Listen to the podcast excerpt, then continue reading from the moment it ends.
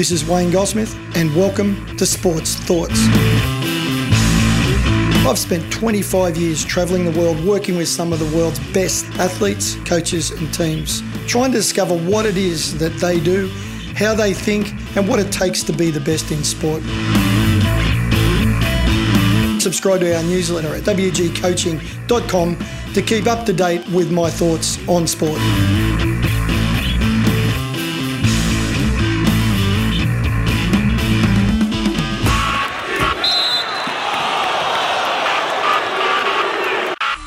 Okay, welcome to Wayne's World. It's Wayne's World with Wayne Goldsmith. Wayne's World! Wayne's World! Well, he gave us all sorts of valuable, insightful, entertaining and educational advice in twenty eighteen. We expect very big things from him in twenty nineteen. We've got him back. Wayne Goldsmith, W G coaching dot com. How are you, my friend? Happy New Year. G'day, Piney. Happy New Year to you as well, mate. I've just got back from an eight-day P and O cruise, which is a little bit like a football club on a whole, but... Um, Yeah, it's had a wonderful time and ready and rearing to go. Good stuff. I've been told to ask you about your pool. What's going on here? Yeah, well, we've had a bit of a dry patch, as we do in Australia from time to time. It's a bit of a heat wave. It's been over forty degrees for three consecutive days, and some people might think that that's a bit of a joy, but it gets very dry and the animals suffer, and yeah, it tends to get a little bit oppressive. So I thought I'd do the right thing for the family last night and try to top the pool up. And put the hose in, of course, with all good intentions to come back half an hour later and turn it off. And then I find out eleven hours later it's still running, much to the ire of my, well, I'd have to say current wife at the moment. Maybe uh, I'm going to be strangled by the hose sometime today. But, uh, yeah, these things happen. And uh, at least we've got plenty of water there probably to swim for the next ten years. Nice work. All right, we're going to uh, kick off twenty nineteen with uh, something which we spoke about uh, at various stages last year, but stays relevant today, and and perhaps uh, there are uh, listeners who are going to find themselves in situations in the year ahead where the advice you're about to give will be very key for them. It's the five key lessons for parents in twenty nineteen when it comes to sport, and the uh, five key lessons that you've uh, sent through here are all around words that begin with the letter E. So let's start with number one, which is enjoyment. Uh, it seems to go without saying, but sport's got to be fun, doesn't it? It has to be. It's it's like anything. I mean, the, the phenomenon of social media and Netflix and uh, games like Sport Night and all the other enjoyable offerings that kids have got opportunities to access. Then we say to them, all right, we've got another option for you. House rowing. You're going to have to get out of bed at five o'clock in the morning, six mornings a week. You're going to have to come back in the afternoon and do weights. You'll have to do two-day regattas where you're out in the sun under a tiny little shade, everybody scrambling for a tiny little bit of shade somewhere in a regatta somewhere, and your muscles are going to hurt. It's going to be tough. You may not like it, but it's going to teach you some lessons about life. And those days are gone. They've really got to find ways of inspiring kids and say, look, just find something that you like. And that could be, it could be table tennis, it could be lawn bowls, it could be football, it could it, rock climbing, it doesn't matter. I mean, they've got skateboarding at the Olympics next year. It could be anything. We know that if they fall in love with the sport and they fall in love with being physically active and enjoying what they do, they'll keep doing it. And so when they've got all these other distractions, their brain keeps saying, they're all good. I fit those into my life, but I just love my footy. I love my gym work. I love my rock climbing. I love my surfing. I love my mountain biking. If they love it, they'll keep doing it, and that's what we're trying to achieve. Okay, so enjoyment is key. The second uh, E word is encourage or encouragement. Once you have uh, got your children, you know, sussing out various different sports, becoming involved in, in organised sport and participating in it, uh, I guess, yeah, the word speaks for itself. Encouraging them and and um, and praising them and, and congratulating them and things like that. Well, it, it, to me, pointing for a lot of people, I'll often get asked to help kids with confidence. And I'll say confidence comes from knowing, and knowing comes from doing. If you know that you can do something, if you've learned something new, you start to build confidence. And we see that in little kids. You know, you say to a little kid who's five years of age, why don't you try and put your towel in the in the hamper, or why don't you try and butter your own bread? And the look on their face when they learn something new, the smile on their face and the confidence, you can see their body change. Wow, I can do that now. Wow. And we know that confidence comes from knowing, and knowing comes from doing. And what I say to parents is, look, the obvious thing is the kid scores a goal, or they, they win a game, or uh, they get a medal, or whatever it is. Forget winning and losing. Try. Try hard this year to forget winning and losing. The kid comes home and says, hey, Dad, I was trying this new drill at soccer this morning where you kick the ball with the outside of your foot. Give them a hug. Praise learning and encourage learning. Encourage them to try new things and to grow in the scope of knowledge that they've got. That's what really matters. If if they persist and they love it and they stay in it and they keep learning, well, they're probably going to get the results. But I'm trying to get parents to shift their mindset from praising winning and praising success and the obvious things like goals and medals and best times and awards to praising learning and praising kids that are trying new skills, developing new skills, trying and, and parents just, they, they try a new turn in swimming. If they get it wrong, praise them for trying. If they're trying a new backhand in tennis, give them a hug afterwards and buy them an ice cream because they tried a new skill and they're developing and they're learning something. That's what we've got to focus on. I love it. I love it. I love the next one too. It's one that I've... Uh... I take great interest in, and that's experience and the ability and opportunity to experience a wide range of different sports rather than specialising in one at too early an age. Is, is this something you're still seeing, that, that kids are, are niching themselves, or probably not making the decision themselves, but being niched into just one sport too early on? Yeah, it's one of the great battlegrounds in sport around the world at the moment, Piney. And, and as I've said many times, and the data is still there, that the number of kids involved in competitive sport is declining, and we still see this around the world. I've, I've got a couple of tours later in the year in the U K and the U S A, and, and I've asked for some data from there in the last few weeks, and I'm seeing consistent patterns all over the world that, that those issues are still around. And when you start digging into it and you try to find out, well, why are these things happening?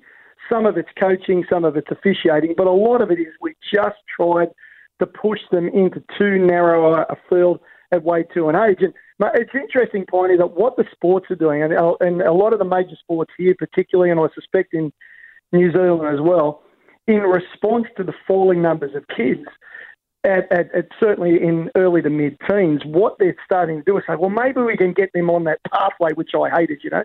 They're getting them on the pathway at younger and younger ages. They're becoming more possessive of them and trying to retain them and specialise them earlier, because their thinking is, oh, my God, we're losing so many kids. We've got to find new ways and new ideas of getting them and keeping them in our sport at a younger age so we don't lose them, which is going to bite us on the backside. It's going to be counterproductive. If you're a parent, if the kids are playing football, please give them an off-season.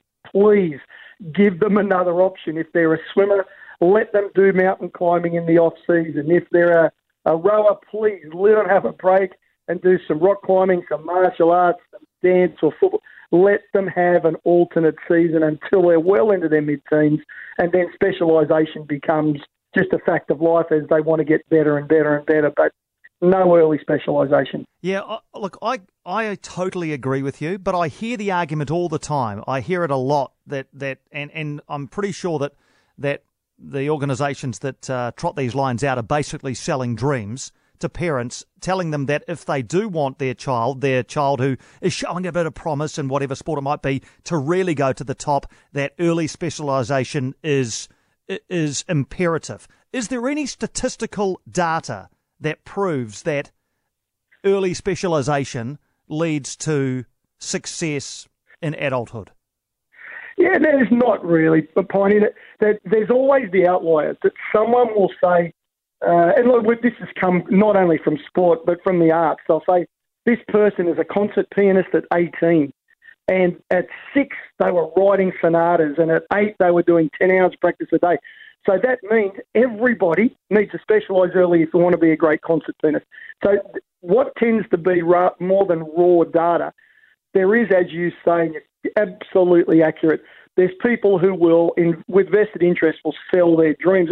I've got four kids, as you know, and if someone said, what would you want for them? I would want them to be healthy, to be happy, to be successful, to do something they love doing, to be surrounded by people who care about them and who they care about. That's what I want. Now, if someone got in my ear and said, Wayne, I guarantee that could happen. And if you signed up with us and you commit to this path at eight, your kids will have everything they ever do. What parent wouldn't want that? Now, if I'm, I'm in a soccer club and someone from football comes down and says, we've got this program, and you know those dreams you've got for your child and the money that they can earn, and you've seen E P L and you've seen Barcelona, and you'd love that for your child. Well, we've got this new program where we know that this is the... What parent isn't vulnerable to that type of dreaming for their children? The message to the sports, you got to stop. I know you're trying to survive. I know you, you're under direction from your boards and executive to retain numbers and grow the sport, but it's got to stop, because we know the data has been around for a long, long time that that early specialisation thinking, whilst it might be brilliant for a selected few superstars, for the bulk of people, it turns them against not just the sport, but it turns them against sport and physical activity. It is counterproductive to the bigger picture issues, and sports have got to stop thinking like that. Wayne Goldsmith with us for the first time in twenty nineteen. W G coaching dot com is his website. The five key, five key lessons for parents in twenty nineteen. Enjoyment, encouragement, experience, or giving the kids as much experience of different sports. Number four, empathy. What, you mean we have to listen to our children, Wayne? Well, only with one ear, a bit like they do. I, I say that our kids have got um, they got teenager pattern deafness. You know that if you if you mention cleaning up, if you mention washing up, if you mention cleaning up their rooms, all of a sudden they've developed some hearing impediment, Piney. If you say who'd like pizza, well, they've got better hearing than a husky dog. They're just unbelievable that the way they. But we've got to try and turn that around. That. That what I find, and, I, and I'm like you guys, I'm mad busy, I'm always racing around. The one thing that I've promised myself to do better this year is to find time and listen to the kids, because they change so quickly. And I'm even finding now that, that what I believe, my perception of was, well, why do you play football at ten? Now the kids are twelve and sixteen, that, that you're thinking, well... They don't do it for the same reasons now. Their goals have changed. Their priorities have changed. They want different things. It fits into their life, and they're studied differently to the way it did. And his stupid old dad, who hasn't probably listened to them enough since they were seven, eight, nine, ten, still thinks they're doing it for the reasons that existed then. And parents have got to continually touch base. And if a kid says, look, I just don't want to play football anymore, instead of saying, all right, that's no good, or taking the, the opposite approach and say, you'll play football because I've paid the fees. Sit down and ask them why, and listen to them, and give them a chance to talk and express why they feel the way they do. And just touch base once a week, parents, on the way home from football, on the way home from cricket, on the way home from swimming practice, whatever it might be, just two to three minutes of asking a question and sitting quietly and listening to their answer. That's all it takes. But just continually touching base with your kids and listening to their answers. Good stuff. And finally, everyone, get everybody involved in uh, in healthy, enjoyable, regular physical activity. It just seems so obvious, Wayne. Well, it, it does, Piney, when you think about it. That there was a there was a bit of work that came out from the Australian Sports Commission, which is now Sport Australia. I mentioned last year that we tended to gloss over, but it was it was a kid's relationship with sport relative to their their parental involvement. And the, the basic question was, does an, a child's attitudes towards sport and physical activity, does it change depending on what their parents do? So if their parents are crazy mad triathlete mammals, middle-aged men in lycra, if if they're, they're crazy triathletes, does that mean the kid will get up and be a crazy triathlete? If mum and dad play tennis two or three times a week, does that mean the kid will want to play? It showed that as long as the parent has some connection to the sport, that that's enough to encourage and keep kids wanting to stay connected to that environment.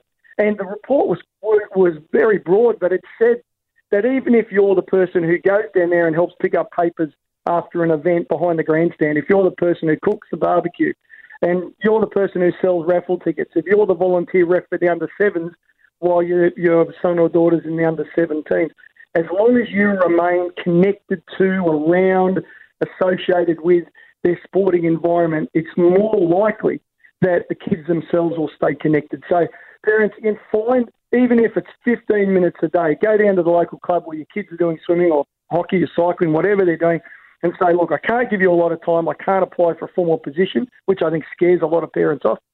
And say, look, I've got fifteen minutes on a Friday. What can I do? Can you come down and refill the sauce bottles for the barbecue? Can you take some raffle tickets to work? And so just ask local clubs where your kids are associated, is there something I can do to contribute because I want to make this a better experience for my child? What a great way to start the year, Wayne. Thanks so much for uh, for agreeing to join us again in twenty nineteen. Enjoy uh, your day and your week, and we look forward to uh, to catching up again with you next Wednesday. Yes, mate, I'm looking forward to it very much. I'm hoping that two or three impossible things might happen this year. We might get some rain and the Wallabies might score a try at some stage. So let's hope. Of those two things, I think the rain is far more likely. I think you're probably right, mate.